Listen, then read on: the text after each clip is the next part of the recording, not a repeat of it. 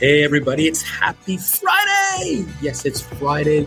It is the end of the week, and if you're in the States, you're probably getting over the Thanksgiving hangover, and your stomach is probably bloated from all that turkey and stuffing and wine and all that stuff. That I hope you enjoyed yourself and you had a great, great time, and that you've reflected family, health, well-being, prosperity. That's what we really should be doing on Thanksgiving, is looking back and thinking of the good.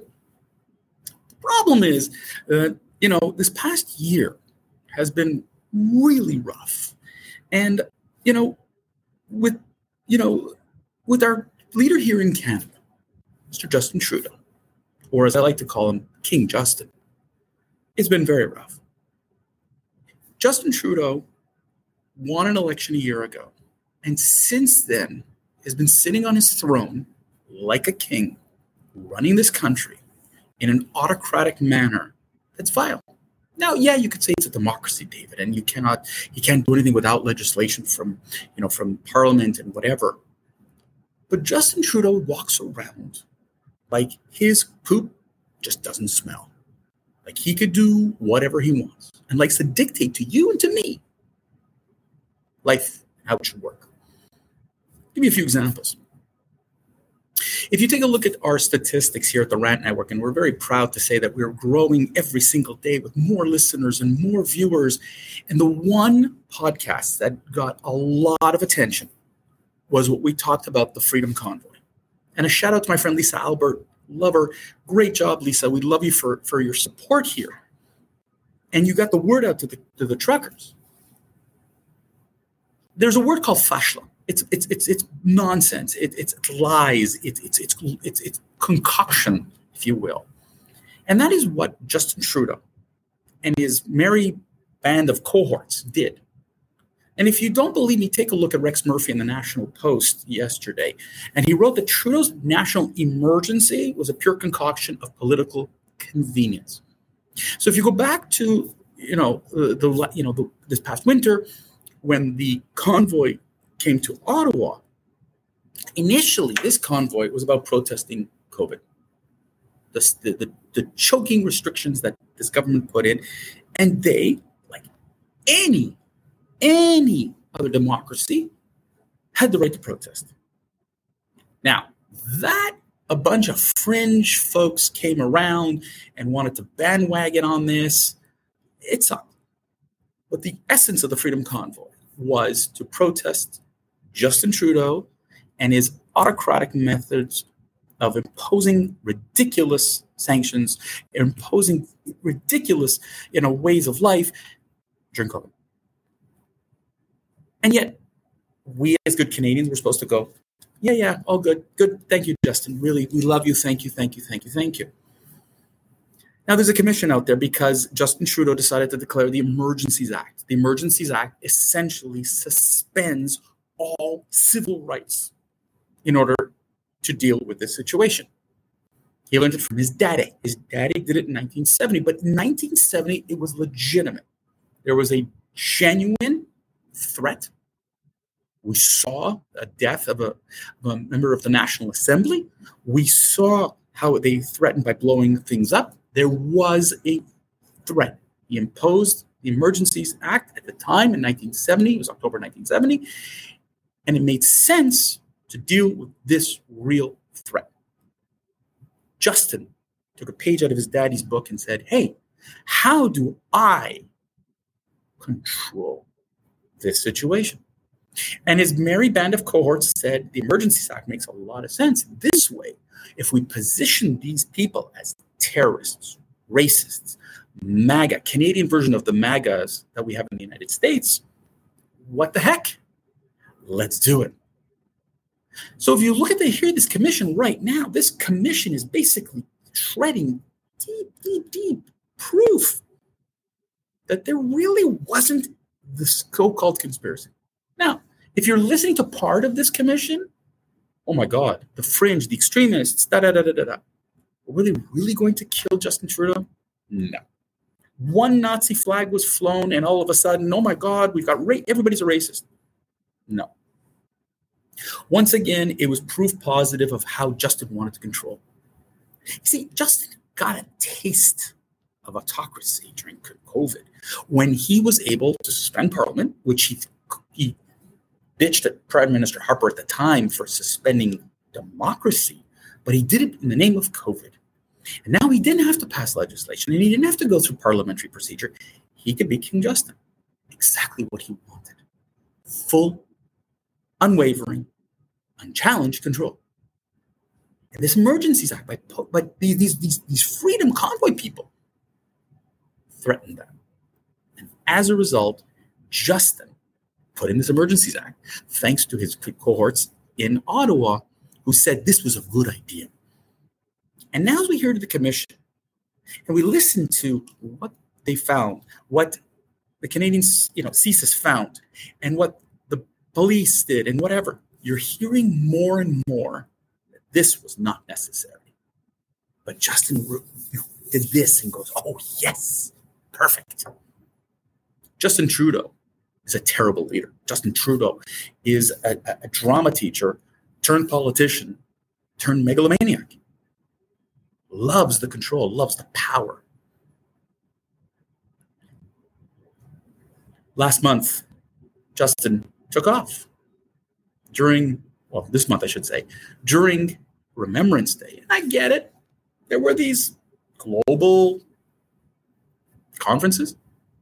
There was the COP twenty-seven. There was the environmental one in which he got on his plane with how many, how many different people on a plane, and the carbon footprint that they created to go to Sharm el Sheikh in Egypt to sit and talk with all the, everybody and be a bear. You know, they say, we're going to be wonderful. We're going to reduce carbon emission. Another bunch of shoveling of lies. Thank you, Justin.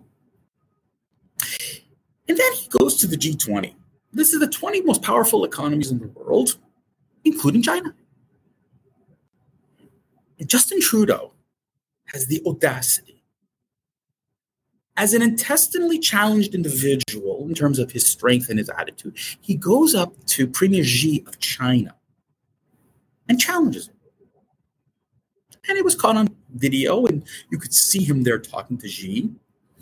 But there's a code within the democracy, in the in the so-called diplomatic world, not democracy, the democratic, the diplomatic world, sorry, in which you don't exactly expose that conversation. You don't call them out necessarily.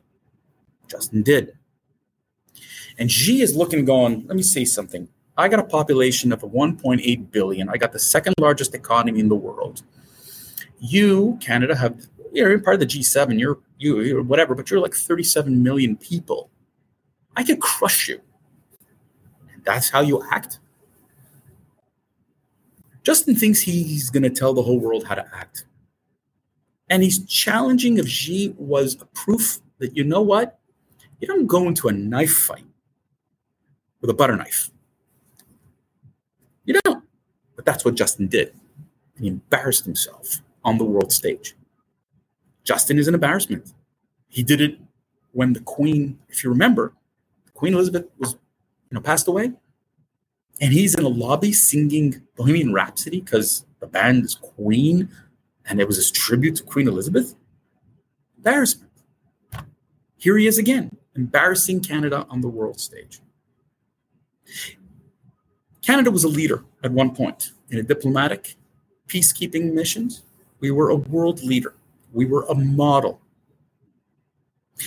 Justin has completely ruined our world presence. Countries around the world do not trust Justin anymore. Look what he's done in the Middle East. Look what he's done in China. Look what he's done all, all over the world. He's an embarrassment. He will tell you what to do, but he won't do it. He will act like a king and tell you where you're wrong. Christy Freeland, the so-called heir apparent, she was brought on, and I think that Justin was frankly threatened by her, and now he's kind of distancing her. Her comment that she wants to now head NATO doesn't surprise me. No king likes to have their heir apparent so obvious. No autocratic ruler wants their heir apparent so close. Now, I'm not she's going to go and have a civil war with Justin Trudeau, That's in his mind. Take a bit of Fidel Castro. Take a page out of, you know, Stalin. Take a page out of all. You keep your, you know, your friends close and your enemies closer, but get rid of your opponents because you cannot be threatened. This past year with Justin Trudeau has been a disaster on the economy side. Our inflation is through the roof. And while Pierre Poilievre used that coined that term just inflation, and you're not allowed to use that in Parliament, Justin got offended. His feelings got hurt. Just inflation. It's not my fault. Don't blame me for the war in Ukraine. Don't blame me for, the, for oil prices. Don't blame me. Don't blame me. Don't blame me. But when asked to freeze gas taxes, oh, no, we can't do that. Why not? Because then you won't have enough money to send checks to people? Because that's what you did. You tried to bribe people for votes.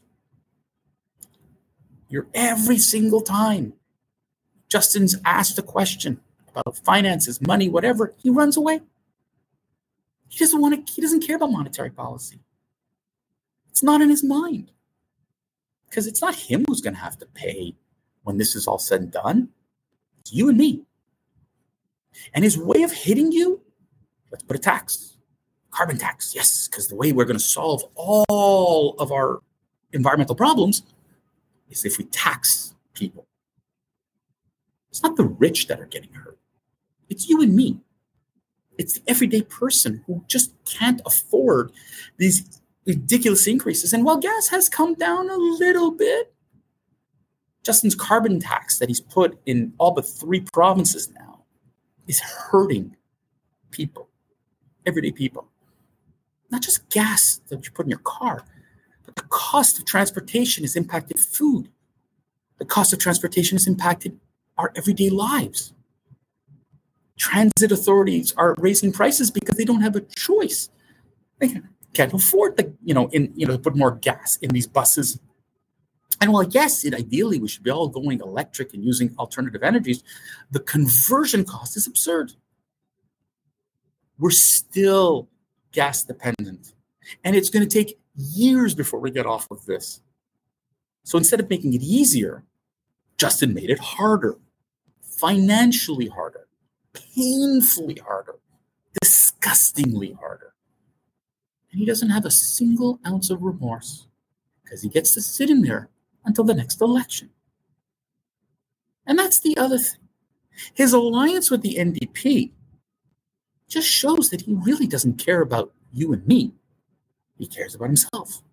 He wants to sit on his throne, and he gave the N D P whatever they wanted just so he could be in power. No challenges. That's what an autocratic leader does. Keeps their enemies closer. They can continue to rule. Justin is an embarrassment. And I want to say this. Many Canadians today are complaining about Justin Trudeau. How many of you, though, voted for Liberals, though? How many of you who are now complaining voted for him, his party? Because, yes, while you vote in your riding for the person you want to represent you in Parliament, you are voting also for a party. And a good friend of mine who ran for the Conservatives lost votes because they didn't like Erin O'Toole. Because a vote for him was also a vote for Erin O'Toole. So if you voted Liberal, then you voted for Justin too. You wanted Justin in. The attitude of, oh, the Conservatives are terrible, they're they're dangerous, they're they're gonna they're gonna screw us. That was a media fictional creation, and Justin helped to create that fiction. The reality is that the Liberals today are dangerous, and Justin is the leader of that danger. We need to send a message that we won't tolerate this. If you did vote for your Liberal M P, then you need to hold your M P accountable. Promises were made and they're not being kept. It's costing you more. It's hurting you more. And on an international scale, we're an embarrassment. I used to say Canadians are nice and polite. This one's not so nice and polite right now. I'd like to see Justin voted out of power. I'd like to see the Liberals out because, frankly, they're dangerous. And they're going to hurt Canadians if they don't change. That's it for me. Have yourself a wonderful weekend, ladies and gentlemen. Catch you on the other side. Talk to you on Monday. Enjoy the weekend. Stay safe. Stay warm wherever you are.